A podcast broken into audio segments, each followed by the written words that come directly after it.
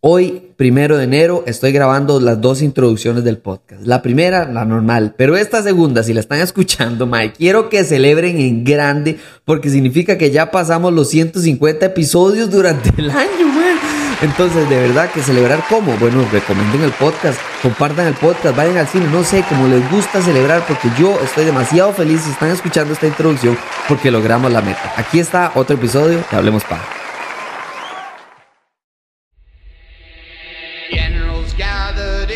El 23 de noviembre llega a los cines del país la nueva superproducción de Ridley Scott, Napoleón, protagonizada por el ganador del Oscar Joaquín Phoenix junto a Vanessa Kirby. La increíble historia del ambicioso emperador francés que te sumergirá en un mundo de honor, poder y batallas épicas que cambiaron el rumbo de la humanidad. Napoleón, desde el 23 de noviembre, solo en cines. Ya entendí y les traigo las respuestas de por qué Napoleón en Rotten Tomatoes tiene un 62% al día de hoy. No tiene sentido para mí antes, y si no lo han visto, por favor síganme a Hablemos Paja CR en todas las redes sociales, porque para mí es una confusión enorme. Yo entré a esta película pensando, ¿cómo? No es posible. ¿Cómo esta película que es actuada por Joaquín Phoenix, que es dirigida por nada más y nada menos que Ridley Scott, que tiene esta clase de reparto, por supuesto, que estoy hablando de Vanessa Kirby, estoy hablando de un montón de gente, ¿cómo tiene una nota que es como tres puntos porcentuales por encima de The Marvels, que es una película que casi universalmente todo el mundo acepta que es entre regular y basura. es lo que más o menos la gente espera de esa película voy a esta película con la confusión y me alegro decirles a todos que tengo la respuesta de por qué esa nota es correcta para la película. Vamos a ver, la película es muy buena. Es más, es bien, bien construida como película de pieza de tiempo, que es una pieza que está analizando una figura histórica importantísima y relevante hasta decir basta en no solo una, sino mil maneras. Napoleón Bonaparte no es un personaje más, en el sentido de que todo lo que rodea a este Mae es una pieza de dominó que cuando uno lee las cartas a, la, Josefina, que cuando uno está tratando de entender tácticas de guerra, o sea, desde el punto de vista social, cultural, militar, de que usted quiera, tiene relevancia Napoleón Bonaparte esta película, la razón por la que tiene un 65, bueno, menos al, día de hoy, tiene como un 65% en Rotten Tomatoes, es porque claramente esta película divide a su audiencia. Y la divide en más o menos un 65% de las personas que van a decir que esta película es buena a extraordinaria y el otro, ¿verdad? 30 y resto por ciento que está diciendo que esta película es regular. Ojo, yo no creo, o por lo menos creo que la enorme, es la muy muy específica minoría, va a decir que es mala. Porque yo no podría jamás entender cómo usted dice que esta película es mala. Es que mala eh, en su totalidad. No. Puede tener mal construcción, puede tener deficiente guion, pero usted no puede decir que el conjunto de todas las piezas de esta película, la dirección, la cinematografía, la actuación, las escenas de acción y de guerra, la estrategia, la diferencia entre y combinación entre amor, guerra, paz, negociación, reinado, el ascenso al poder.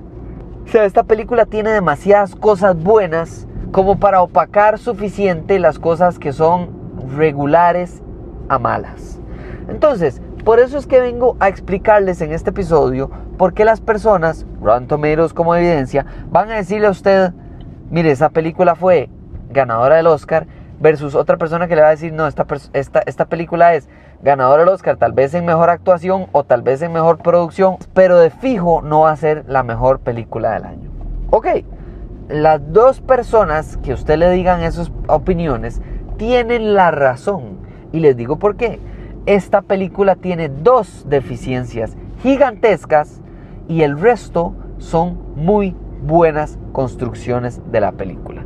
La película tiene impresionante cinematografía, el uso de tonos, es decir, colores en las escenas es muy muy interesante. El, frío, el calor, los tonos sepia, los tonos verdes, los, o sea, tiene un contexto necesario dentro del mismo guion. Cuando él va a ir a la guerra, cuando va a ganar una guerra, cuando está inspirado, cuando está gordo, cuando está viejo, cuando quiere un hijo, cuando está desesperado, cuando quiere el divorcio. Los colores del cinematógrafo de esta película tienen una intención y una razón de ser que son exquisitos. La música de esta película es probablemente una de las mejores maneras en las que opacan una gran crítica que es una película de Napoleón Bonaparte tiene que, ah, no importa si la hace Bollywood, Hollywood o la hace cine costarricense, mae, tenés que meterle aire francés. O sea, es Napoleón Bonaparte, señores. O sea, usted tiene que meterle aire francés. Y si hay algo en lo que yo verdaderamente rescato, es la música. Es la manera en la que el soundtrack de esta película resalta el hecho de a dónde estamos, qué época es. La pieza cultural nos lleva al, al periodo de tiempo en el cual estamos involucrados. Entonces está súper bien hecho. Ahora, hay un gran problema. Hay un gran problema. Y para mí es muy ligado a eso.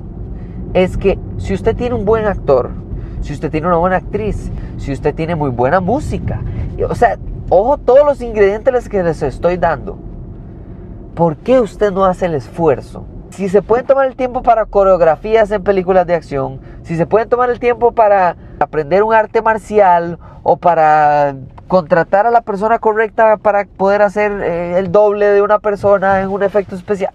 Hay miles de cosas que pasan detrás de escenas que son necesarias dentro de la película. Entonces, ¿cómo es posible que una película de Napoleón Bonaparte no hable en francés digamos que no quisieran hablar francés, está bien. O sea, no está bien, pero bueno, debería de, hacer el esfuerzo, pero digamos que está bien. Entonces, por lo menos, lo menos que puede hacer es que los, los gringos o las personas que están actuando tengan un acento francés. Eso es lo mínimo que yo espero.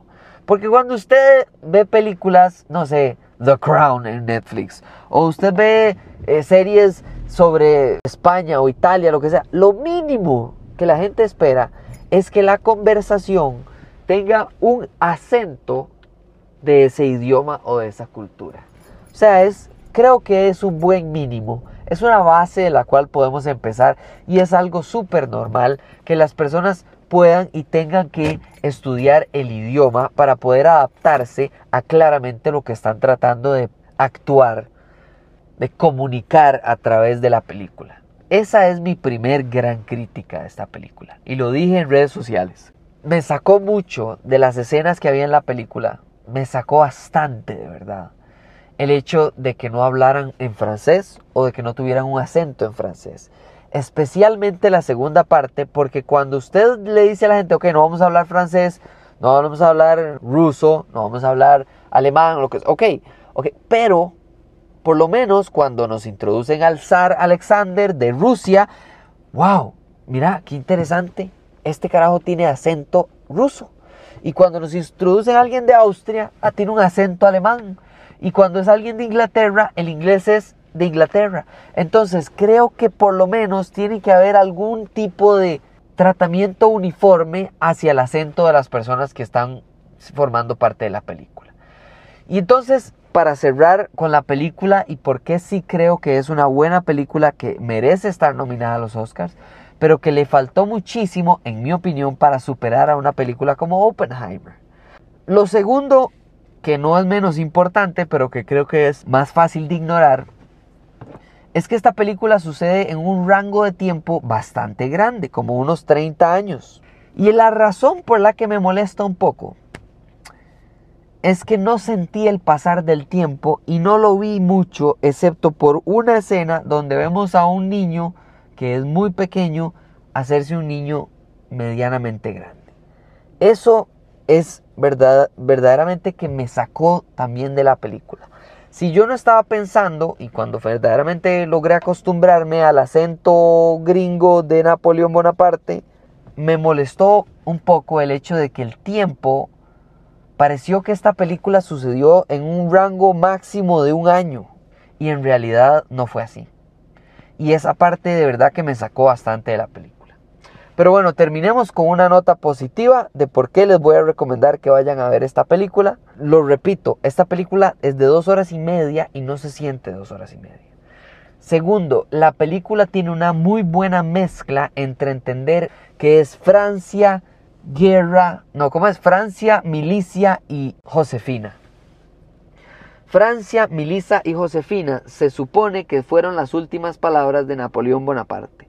Y la razón por la que es importante es porque de verdad es algo increíble en la cual esas tres palabras se eh, demuestran en la película de una manera súper correcta. Yo sí sentí el Napoleón dividido entre tres actos de sí mismo, porque la película no tiene tres actos.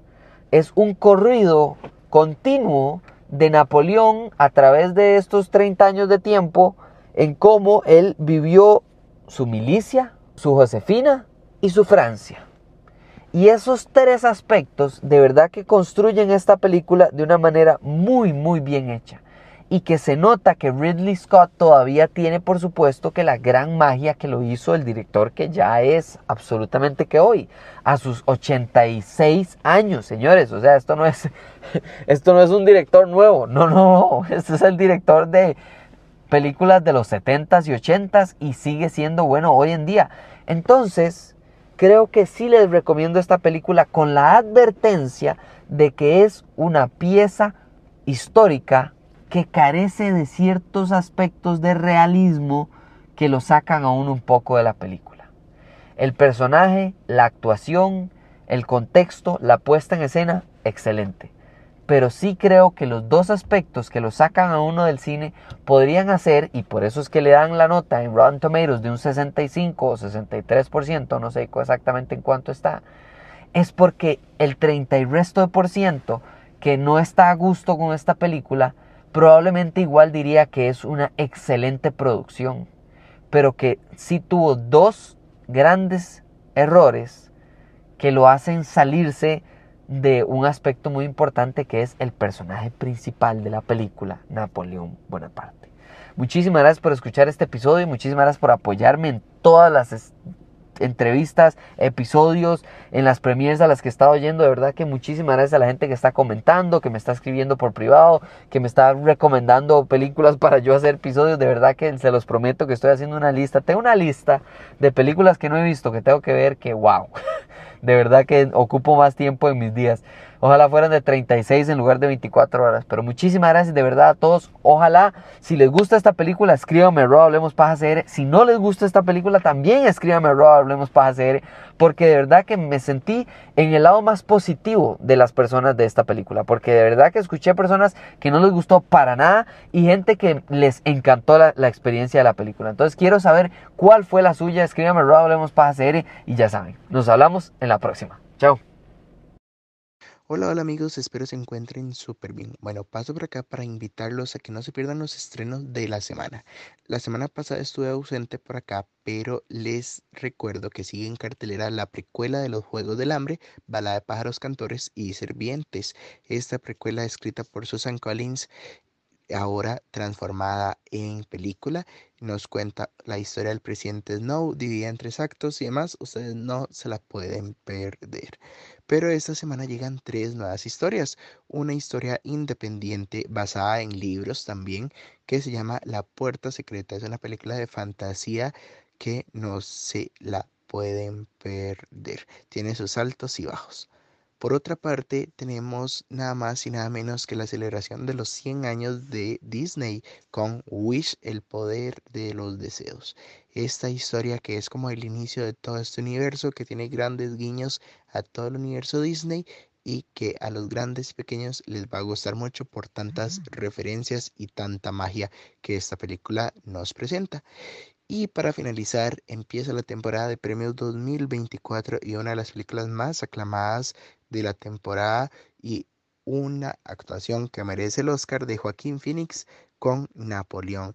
Esta historia de este personaje y demás a partir de este jueves. Entonces, para que no se la pierdan, Napoleón Wish, La Puerta Secreta, Los Juegos del Hambre, qué mejor manera que disfrutar el fin de año en el cine. Desde ya les deseamos una feliz Navidad y un próspero año nuevo y nos escuchamos la próxima semana con los estrenos de la semana acá en Hablemos Paja. Chao.